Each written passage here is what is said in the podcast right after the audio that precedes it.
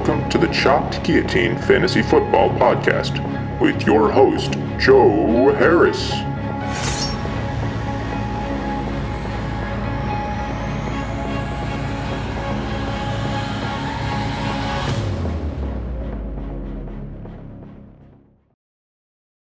Ladies and gentlemen, welcome in to the Chopped Guillotine Podcast.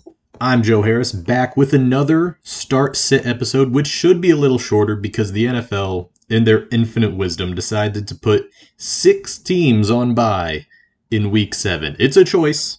We're not a fan of it, but that's okay. We're going to keep on rolling. This is one of the more important weeks to have your start and sit decisions absolutely down pat because the margin for error just got considerably smaller. Before we begin, today's episode is sponsored by Breast Cancer Awareness Month. Save those titties and wear some pink. Moving in to our first game. We fortunately do not have to deal with the overseas, with the London games for at least this week. We're going to have them uh, coming again very soon. But to start off the noon slate, we have a battle of two backup quarterbacks, the Las Vegas Raiders at the Chicago Bears, whatever the under is in this game. Bet it.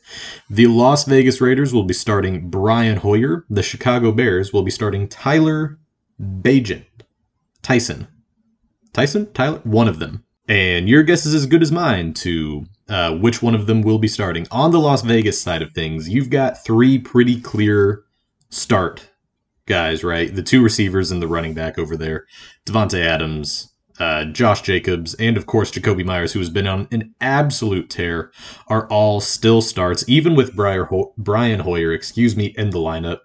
Hoyer has arguably even a better rapport um, with Jakobi Meyers because of the time that they both spent together in New England for however brief uh, that was. He you know, Brian Hoyer just hasn't had the luxury of throwing uh, to Davante Adams. If he did, maybe he'd be a starter somewhere.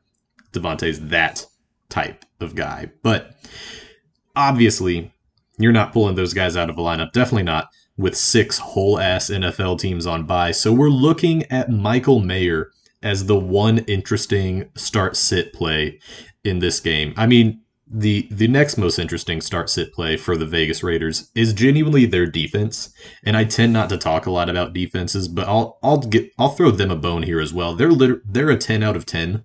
There's no situation that I'm going to look at the Las Vegas Raiders defense and sit them against the Chicago Bears. They the Chicago Bears don't have the offensive line to hold up against a guy like Maxx Crosby coming off the edge. Tyler or Tyson, whichever one it is, Bagent, does not have the speed or agility to get away from that type of pass rush. He could also definitely throw some picks. He is an undrafted rookie free agent. Just 12 months ago, he was playing and losing to Colorado State, throwing interceptions and getting sacked against D2 college teams. For the Las Vegas Raiders, defense a 10 out of 10. On the offensive side of the ball, Michael Mayer is more and more interesting as the weeks go on. For me, he is a must stash candidate. We did not talk about him last in the last episode. We totally should have. Complete overstate oversight, pardon, on my part. He is a rookie tight end and th- those two things are not they're not what you look for in guillotine fantasy football. You don't want rookies generally speaking. They're very fluky. You never know if they're really catching on or if it's just one game where they get featured and then they disappear into nothingness again, i.e., Michael Wilson. But, and then, you know, tight ends are terrible. I've said it on almost every episode of this podcast that I've done since the season started, and I will continue this streak. Tight ends suck. Tight ends are terrible. I hate that they exist. I hate that we have to worry about them for fantasy football. Tight ends are just kickers statistically, if you take Travis Kelce out of the mix, the difference between the tight end position and the kicker position is that kickers are more consistent. And that's an embarrassment to tight ends everywhere. Michael Mayer is a tight end, so we've got to talk about him because all the other tight ends suck. He's a 4 out of 10 this week. I if it weren't such a heavy bye week, he would be a two or even a one out of ten. He's a guy I would much rather like to sit and wait and see what happens. But the Raiders have given more and more interest not only in coaching interviews, saying, yeah, we want to get this guy more involved, because he's really a phenomenal talent.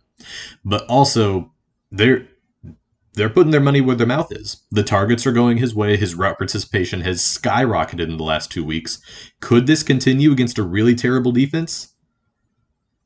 I don't fucking know. That's why he's a 4 out of 10. Moving on.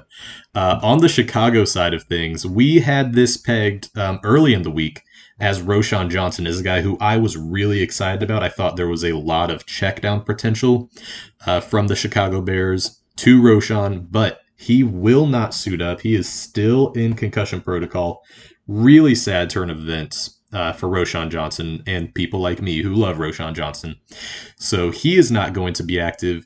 That means D'Onta Foreman in a reasonably easy matchup against the Las Vegas Raiders is fills into this 8 out of 10 starting spot. Uh, he's not going to be on the receiving end of a ton of catches, although he does hold up really well in pass protection. That could translate to slow developing routes run in the event that there's not heavy pass rush. The only problem is there will probably be heavy pass rush just based off of how Vegas has played all year and how talented uh, Chicago's offensive line is.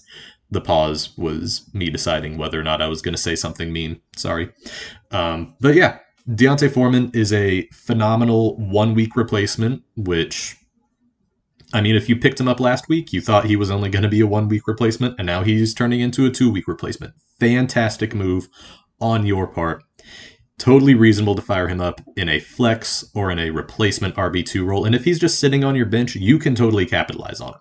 Because there's someone in your league starting Jaleel McLaughlin or Keaontay Ingram or Jeff Wilson, and D'Onta Foreman becomes way more impressive of a play uh, than any of those guys. So if you're not starting him, you need to capitalize off of him right now. It is good, it is worth it. Let's move on to our second game of the weekend that might feature two more backup quarterbacks. The Cleveland Browns taking on the Indianapolis Colts in Indianapolis, Deshaun Watson questionable to play this week, even if he plays. Unclear if his shoulder is in good shape or not, depending on who you ask in that organization. The head coach, the medical staff, Deshaun Watson have all said different things. So I'm not even, I'm not going to try to make sense of it. You don't try to make sense of it. Um, Elijah Moore, not start worthy. And Amari Cooper, regardless of who's throwing the ball, is probably worth a start against this Indianapolis defense. But the guy who we really want to look at is Kareem Hunt, who we have a questionable five out of ten coin flips chance to be really good on. There's a there's a handful of reasons for this. If if it weren't for him being questionable and missing practice coming into this week, then I would be way higher on Kareem Hunt because he's got a lot going for him in this matchup. Uh, Grover Stewart, Indianapolis' best nose tackle uh, in terms of stopping the run has been suspended for using PEDs for six games, which makes sense, explains a lot of the things he was doing. Um, he was the receiving back. He cut in a lot to Jerome Ford's workload last week, but was less productive with it. He ran the same number of routes as Jerome Ford, which was something we hadn't seen uh, going into last week in the event that Deshaun Watson plays and his shoulder is giving him trouble, we could see a lot of check down passes to Kareem Hunt. And again, like I talked about in the last episode, I really think they would have a fantastic connection. Deshaun Watson to Kareem Hunt just seems like a true match made in hell, and it could be explosive for your fantasy team. In the event that Kareem Hunt plays, a totally fine start, but because we really don't know what's happening in Cleveland right now, he's a 5 out of 10 on the Indianapolis side of things, that was an extra syllable. Don't worry about it. I, will I'll figure it out later. Uh, Josh Downs is the only the only questionable guy who you should be considering starting. You've got both the running backs. If you feel like rolling the dice, doing the dance with death, you totally can. Against this Cleveland run defense, I wouldn't. I, I would be shutting down both of the running backs against this. They're a genuine two out of ten. You're not touching Gardner Minshew. You're not questioning starting Michael Pittman Jr., even though he's got the matchup against Cleveland. But Josh Downs is the one guy who you're gonna be in between on because he has had the target share. He got the touchdown last week for, I think, his first NFL touchdown. Congratulations, Josh Downs. And it's really hard to find someone to slot in over him, even though he's playing against the Cleveland Browns, who have been absolutely lights out against fantasy wide receivers. He's a four out of 10 in this matchup. If it were next week, Josh Downs would be a must bench player because next week no one is on bye. I and I can't make that make sense. I'm sorry. I really can't. And but but this week we've got you're down a lot of receivers not just to injury but a lot of teams with multiple good wide receivers are on bye. Josh Downs is a low end start. If you're not in a PPR league, then Josh Downs doesn't matter, but all of you are in PPR leagues. I know we know how you work. Um, I, I don't think he's going to get back to that. You know, I'm not sure if he has an end zone target because I'm not sure if the Indianapolis Colts are going to be able to throw a red zone pass. But he had eight targets last week, which was good for only 15% of the total targets, but they were airing the ball out a whole lot uh, last game. I can absolutely see a continued high to mid tier target share but I don't see it turning into a whole lot of yards against this Cleveland defense. Odds of a touchdown again, pretty pretty low. It's on the low end, so I'm looking for a guy to slot in over Josh Downs. It's just really hard to find this week. I totally get it. A couple of guys who absolutely would though come in at the Buffalo at New England game. We've got Gabe Davis at a nice 8 out of 10. He's normally someone who we don't talk about as sittable just at all. He's a really fantastic wide receiver in a guillotine league format because when you look at guys like Josh Downs or Roschon Johnson, who might be wide receiver three or flex for your team, Gabe Davis can slot into whatever role they're playing, and he has the exact same floor, which for that sort of player is zero, but he also has the sky high upside of, you know, multiple games this year with eight targets, over 100 yards, and a touchdown. Like you you don't see that when you get Josh Downs in your lineup, right? But in a matchup against the New England Patriots, even though they're really beat up on defense, and I do think that Buffalo's going to go for probably a million or so yards in this game, Gabe Davis has never topped 39 receiving yards playing against the New England Patriots. He's had a few touchdowns against them in his career, so that's really what you got to hope for when you're firing up Gabe Davis but he's this isn't the this isn't the Gabe Davis matchup that we want to look for. There's we've said a couple times on this show that it's really hard to predict what's going to happen with Gabe Davis. This is the only real Gabe Davis trend. And knowing Gabe Davis, he'll probably just say fuck it and break the trend. But it needs to be said, it needs to be talked about. The New England Patriots, for whatever reason, just have not been the matchup for Gabe Davis. It's reasonable to sit him for some of the other guys on this list. Not Kendrick Bourne, who was a 5 out of 10. We've got a good whole lot of 5 out of 10 type of guys on this show today just because of nature of week 7 coming up. Kendrick Bourne is just discount Gabe Davis. Truly, he is a very streaky outside player.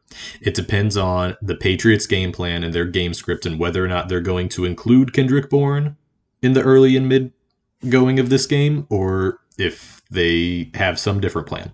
If they have a different plan, God knows what it is. There's no one else to give the ball to on this offense outside of Rhamondre Stevenson, who you're you're starting. You're not afraid of the Buffalo Bills uh, run defense in this matchup, at least. But there's no one else who can catch passes to the level of what we've seen out of Kendrick Bourne when he's on. When he's off, it's bad. But he's got two games of double digit targets, and he's got 18 and 28 points in both of those games. If New England chooses to feature Kendrick Bourne, it'll work out. He's going to be phenomenal. It's genuinely just a question of do they throw him the ball? And we don't have a good way of knowing what the answer to that is. The Buffalo secondary is not looking spectacular. They've been ravaged by injuries on the defensive side of the ball already in Buffalo this year. And so it, it makes Kendrick Bourne a reasonable 5 out of 10 star. I would put him in over Josh Downs. If you've got Kareem Hunt in the flex, I would love to have a guy like Kendrick Bourne as the backup plan for if Kareem Hunt isn't good to go. Because he does have the elite level of upside similar to Gabe Davis. Just the floor is more likely to hit for Bourne than it is for Gabe Davis, and that's why he's ranked lower. And although it's not a true backup quarterback matchup, the Washington Commanders are taking on the New York Giants in New York, where Daniel Jones will not play. We'll get our second week in a row of Tyrod Taylor. The backup quarterbacks are truly coming to play today or Sunday on the Washington side of things, it's another 5 out of 10. I really hate giving the 5 out of 10s, but everyone who's on the low tier feels like a coin flip. By by next week we'll stop talking about the low tier guys because there'll be no buys and you'll have an 11 team league instead of the 12 that you've currently got going. And that's a big difference. But for the Washington Commanders, Curtis Samuel is the question mark. You can't trust Jahan Dotson, even though they've said they want to get him more involved. I don't believe a damn word that Ron Rivera says. Ever since he told us that Antonio Gibson was going to be used in the Christian McCaffrey role, I have not wanted to hear another word out of his lying commie mouth. Because he's because the commanders, he's not actually a communist. I promise. I think. Definitely don't promise. So sorry. yeah, Curtis Samuel, uh, over the last three weeks, over 15 PPR points per game. He's done that off the back of one touchdown in each game to receiving one rushing. And I don't like to bet on on the fluky touchdown because I don't want to make it sound like I don't like Curtis Samuel. I, I do. But touchdowns inherently, especially in the Washington offense, are fluky. You've got no idea if that's a trend that's going to continue. He still, though, is really involved. If you take away his touchdowns, he's still looking at double digit points in all of those games. I am more than willing to fire Curtis Samuel up as like a seven out of 10. I may have said, I, I said five out of 10 because five out of 10 is in my notes. I'm wrong. I've talked myself into it live on the air. Curtis Samuel is right in that Gabe Davis range of a guy who I would definitely want in over Josh Downs, over Kendrick Bourne. The trend is there, and I'm going to follow that trend until either the wheels fall off or until next week when I get guys like Ja'Marr Chase back off of bye. And then on the New York Giants side of things, the Daniel Jones sitting is fantastic news for one Wan'Dale Robinson, who saw the most targets that he's gotten all season uh, with Tyrod Taylor. So, as a really solid floor play, I like Wan'Dale Robinson as the 8 out of 10 just because of what you think and what you want to say that you know he is. In a PPR league, he is a plug it and don't worry very much about it. In any other format, I'm not looking to put Wan'Dale Robinson in. Depending on what your team structure is, Wan'Dale Robinson might completely not be for you. Right? If you're on if you're on the lower end of the spectrum this week, if you're projected a good 10 points below everyone else because you had a dud, i.e. Calvin Ridley, for you on um on Thursday night football, then Wan'Dale Robinson is not for you. You want a guy like Gabe Davis, like Kendrick Bourne, who could have a an explosion game. Because that's just not what Wan'Dale Robinson profiles to be. He should get a good five catches for 40 yards and you're you're going to take those pretty consistent floor nine points in your wide receiver three or your flex spot, and you're going to survive based on other dudes and on Wan'Dale not killing you. And with our next game, the battle of the backup continues. They're not backups yet, but they will be soon. We've got the Atlanta Falcons at the Tampa Bay Buccaneers. Jonnu Smith is the question mark for the Atlanta Falcons. You're not going to roll Tyler Allgeier out there, not against the Tampa Bay Bucks run defense. You're going to start Kyle Pitts. You're going to start Drake London. Bijan Robinson, are you fucking kidding me? Yeah. You roll him out, and if, if you don't, I slap the shit out of you. Uh, Jonnu Smith is the only question mark going on here. He's a three out of 10 this week. I really don't hate the Jonnu Smith start. Again, six buys, no real tight end injuries to speak of outside of Pat Freiermuth, who uh, was looking to make his return, but he's going to have to wait another week. Jonnu Smith is completely reasonable if your other tight end is letting you down, right? If you've got, if you were riding on Zach Ertz, who is just completely uninvolved in Arizona now, if you were a, a Tyler Higbee connoisseur, which was totally reasonable when there was no Cooper Kupp, then Jonnu Smith might be the man for you. He has been nine plus PPR points each of the last three weeks. He caught a touchdown last week. Good for him. I don't feel terrible starting him because he's a tight end, and I feel terrible starting any tight end not named Travis Kelce. But if you're in a spot and if you want to save some money, this is one of those uh one of those not even like budget plays. I feel like a budget play would be would be something closer to genuinely Kyle Pitts at this point. But like like a genuine austerity plan play of rolling out Jonnu Smith and then figuring some shit out next week. And then for the Tampa Bay Buccaneers, we got to talk about Rashad White. He has not been getting it done. He is losing work to guys like Ke'Shawn Vaughn, who has been dead in the water for three years ever since he got drafted by the Bucks. Sean Tucker earlier in the year already stole some work from it, and now he's going up against an Atlanta Falcons run defense that is, I think, number four on the year against running backs. You, your only hope on Rachaad White is that Baker Mayfield, for whatever reason, just can't get it done against the Atlanta secondary, which isn't totally unreasonable. So we've got Rachaad White at a six out of 10 just because of that possibility and because of what the running back position looks like this week. But if you have Rachaad White and if you have Kareem Hunt, I would wait for word on Kareem Hunt and then deal Rachaad White to someone else who's in bad shape. I think there's a really high chance that after this week, when there's only 11 teams left in the league, when there's no one on by, Rachaad White is a total bench candidate next week. And whenever you look at guys like that who have value this week, were drafted with value, you can trade them and get more than what they're worth because this might be a asset that just completely falls off a cliff with a bad game against Atlanta.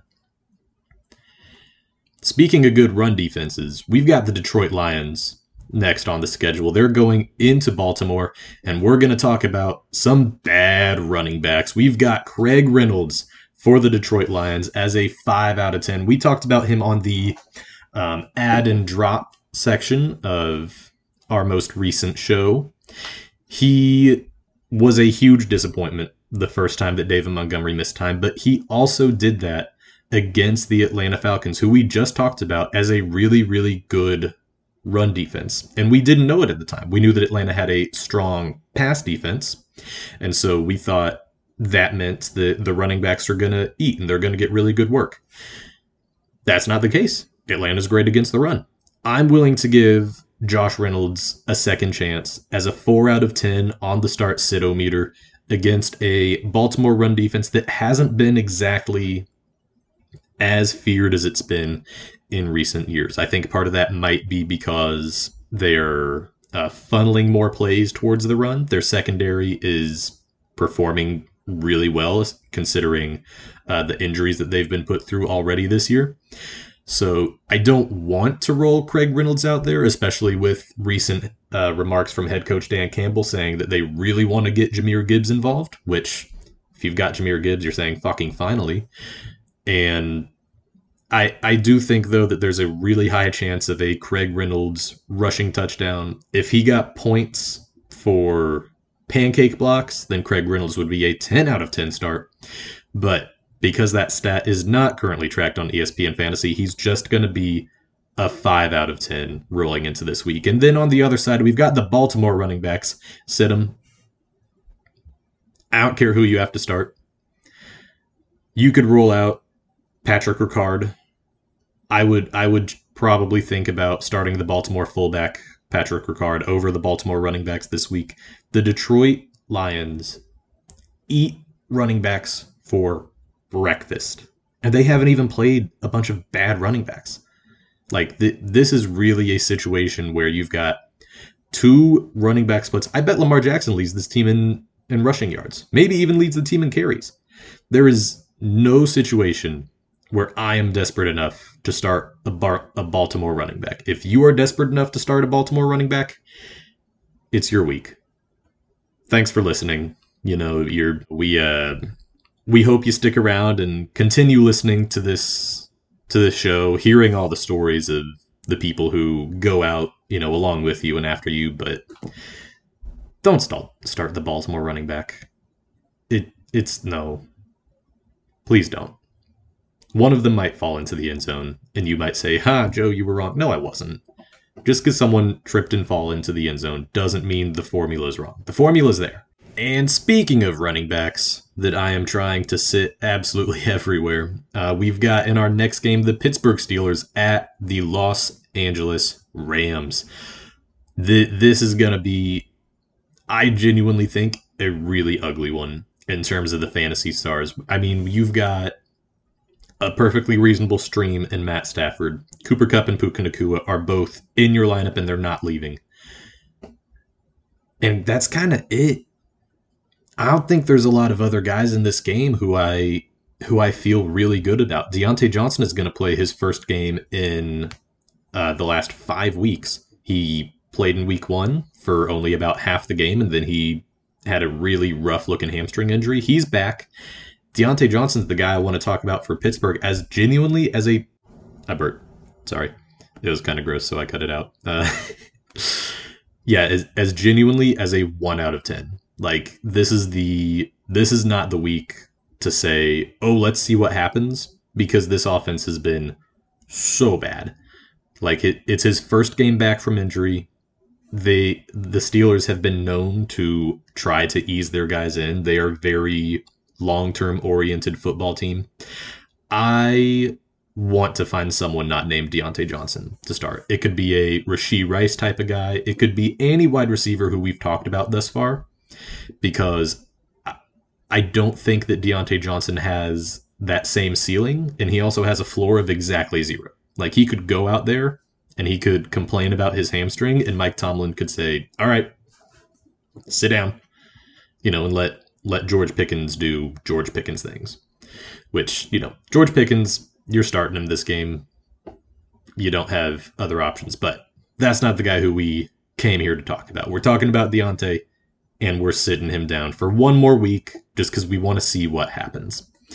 On the Los Angeles Rams side of things, there has been an absolute flurry of roster moves made by the Rams to add running backs to this team. I don't like it.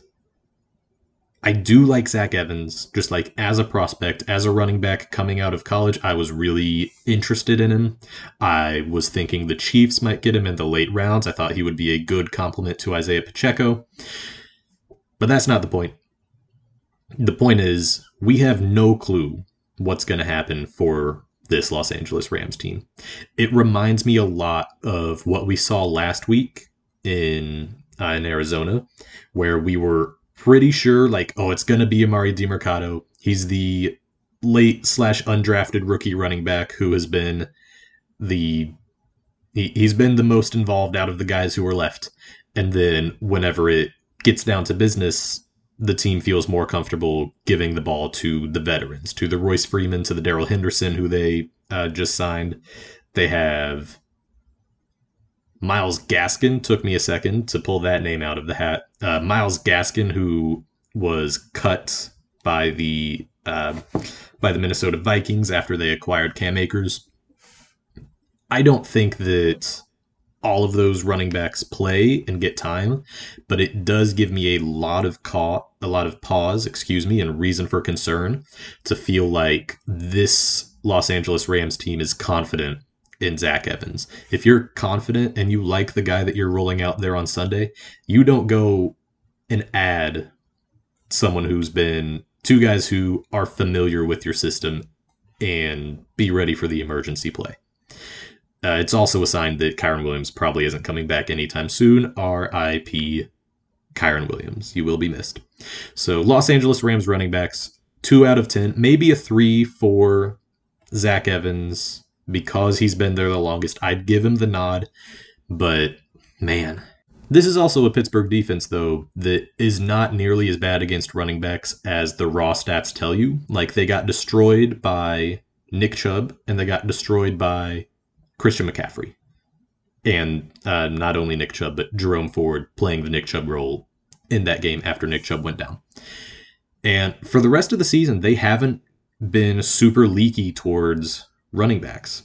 And you, you got to sit and think are Royce Freeman and Zach Evans closer to Christian McCaffrey, or are they closer to guys like like like Dameon Pierce and the Baltimore running backs, who they let up, you know, modest to below average production to? I would bet that they're closer to the latter, arguably the worst running backs, not arguably. They're the worst running backs that this uh, Pittsburgh run defense has been up against. I don't like it. I don't like it one bit. That was the last of the noon slate games. We're moving into the 3:30 where all of the guys get a little tiny boost to their start sit rating just because you get to see more things that happen beforehand. It gives you the opportunity to trade one of these guys away and acquire a more impressive star in exchange for some free agent budget. It allows you to do the opposite, trade some of these guys away if you're sitting pretty if one of your guys went for, you know, 50 points, pulled the old Ja'Marr Chase out on him to, you know, and then you can sell these guys to someone looking a tad rougher than you. Starting off, the Arizona Cardinals are taking on the Seattle Seahawks in Seattle. I don't want anything to do with this backfield. Keaontay Ingram would be the only kind of start I'm looking at at like a again a two no a three out of ten because I'd take him over the Los Angeles running backs. A three point one out of ten because I'd take him by just that much over the Los Angeles running backs. Rondale Moore is the guy, though, who I specifically want to highlight and talk about as a 4 out of 10 start. I have not liked Rondale Moore going into this season. I said he's he's not going to be that guy. I was right. Outside of a single 54 yard touchdown run, he has done absolutely nothing all season. But I don't think it's crazy to start him against a Seattle secondary that is really, really good against the outside receivers of Marquise Brown and Michael Wilson, and hasn't been able to do much against slot wide receivers. Not only that, but with no James Conner, the Rondale Moore rushing upside is higher than ever, right? And after last week, when they saw what they can get out of their starting running backs, which is um, nothing, Rondale Moore's ability to get carries and draw short area targets in this offense is going through the roof. Even still, that's only worth a 4 out of 10 because they are on the road in Seattle and their offense is still really bad without James Conner. Rondale Moore, 4 out of 10 until proven otherwise. Not impossible to start him, but it's it's tough to find dudes you're benching for Rondale Moore. Not impossible on the Seattle side, we're looking at Geno Smith, and I don't know if I like it. This is an Arizona team that has just been inexplicably good against everyone. Not necessarily good, but just manageable. I don't know how they continue to do it. They are schematically really good on defense. They don't give up a lot of enormous plays. And Fortunately for Geno Smith, that's not something he's really been relying on this year. His deep ball, which was money last year, just hasn't been there. He's an 8 out of 10 for this week as a reasonable streaming candidate. But it's really the guys who you're excited about in Seattle, you're totally starting them. I like the matchup for Kenneth Walker for both of the receivers in this game. It's just a question of does Geno Smith throw one touchdown pass or does he throw two touchdown passes? We talked about Matt Stafford matched up against Arizona at home last week, and I was really excited about him, but he only threw the one rushing, the one touchdown pass because the other touchdowns that got scored were on the ground. Geno Smith could easily fall victim to the same thing. I don't hate the idea of starting him in a pinch, but especially the way Kenneth Walker's been getting it done on the ground, I don't feel great about him getting to that second touchdown. Start with caution. For our next game, the worst defense in NFL history is the worst defense in NFL history no longer. The Denver Broncos, in terms of DVOA, have dropped from the worst defense in NFL history to the second worst defense in NFL history. Congratulations, Denver. Congratulations, Bronco fans everywhere. We've got what could be electric and could be absolute poop.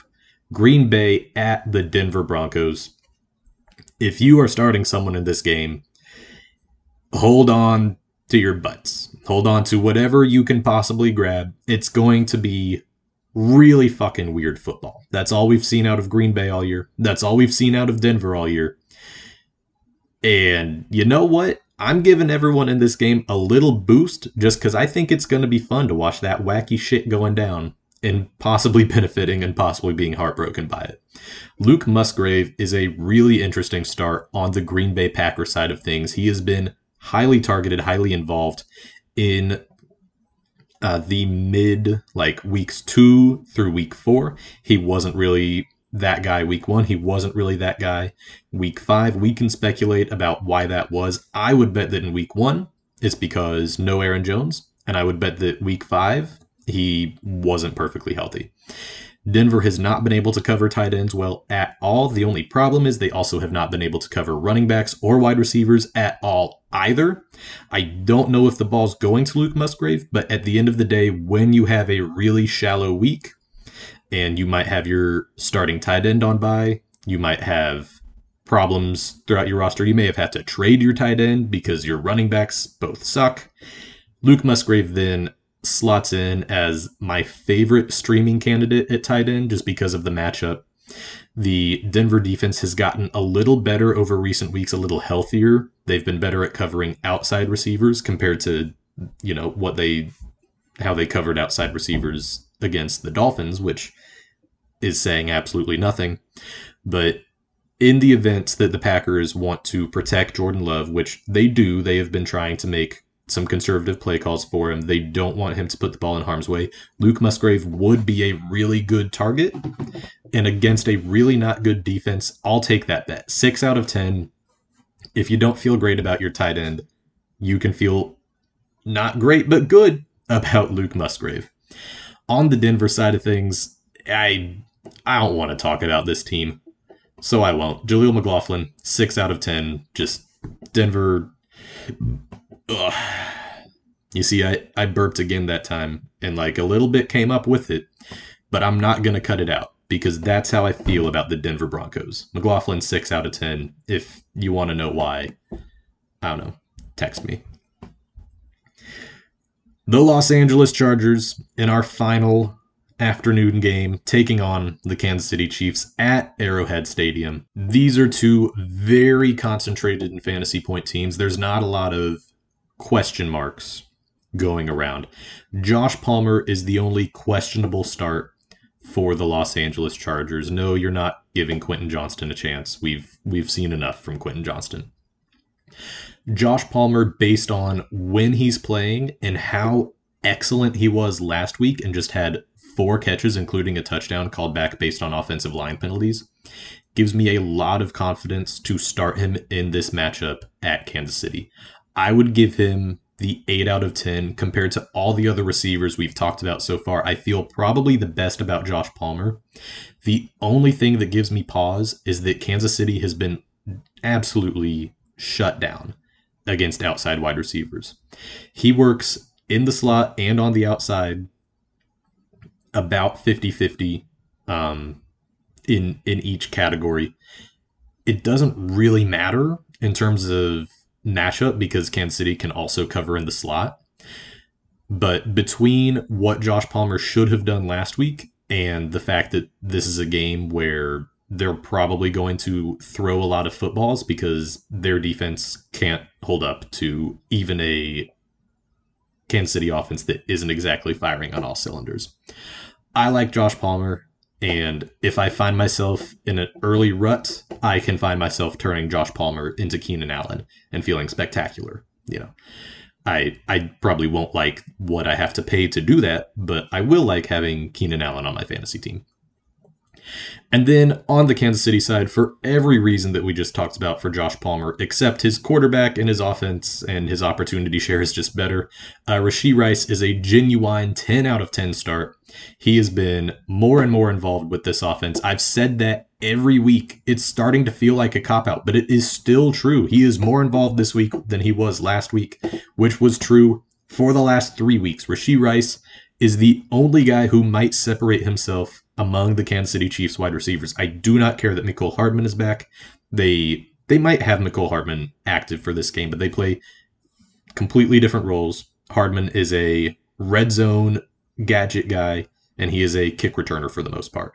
Rashee Rice is working over the middle and becoming one of those early in the down safety blanket for Patrick Mahomes when he's facing a lot of pressure. Los Angeles Chargers love to blitz, they love to roll the dice. I like Rashee Rice a lot in this matchup. 10 out of 10. I would take him over every wide receiver who I've talked about so far. The Sunday night game is super straightforward. The Miami Dolphins are playing at the Philadelphia Eagles. It's super simple. You ready? If you sit anyone in this game, I'll fucking kill you. Except Jeff Wilson. Jeff Wilson might not even play. Even if he does play, the Miami Dolphins haven't done a super good job of getting running backs involved early when they're fresh off an injury. We saw that with Chris Brooks, we saw that with Salvon Ahmed, and we saw that with De'Von Achane. Even though De'Von Achane is an absolute stud, his first game active, they gave him one carry for seven yards, and then they sat him. Don't start Jeff Wilson. Start everyone fucking else. And if you don't, not only will I hurt you, but your team will hurt you it will hurt to look at that player on your bench and say, "Wow, that could have been that could have been real points." Instead, it's just bench points, which don't matter. In our final game, we really like guys who are playing in the Monday night. The Monday night miracle option is always my favorite. The San Francisco running back situation, though, still gives me a headache, and I don't even have Christian McCaffrey on any teams. If you have Christian McCaffrey, you must find a way to get Elijah Mitchell onto your team. On a low tier, you can go for Jordan Mason, but if Christian McCaffrey misses, it's going to be Elijah Mitchell. Kyle Shanahan has all but confirmed that. If you are relying on Eli- Elijah Mitchell, don't. Christian McCaffrey is not human, and he could very well say, you know what? My ribs don't work right, but I am still going to play running back, and I'm probably still going to score 30 fantasy points.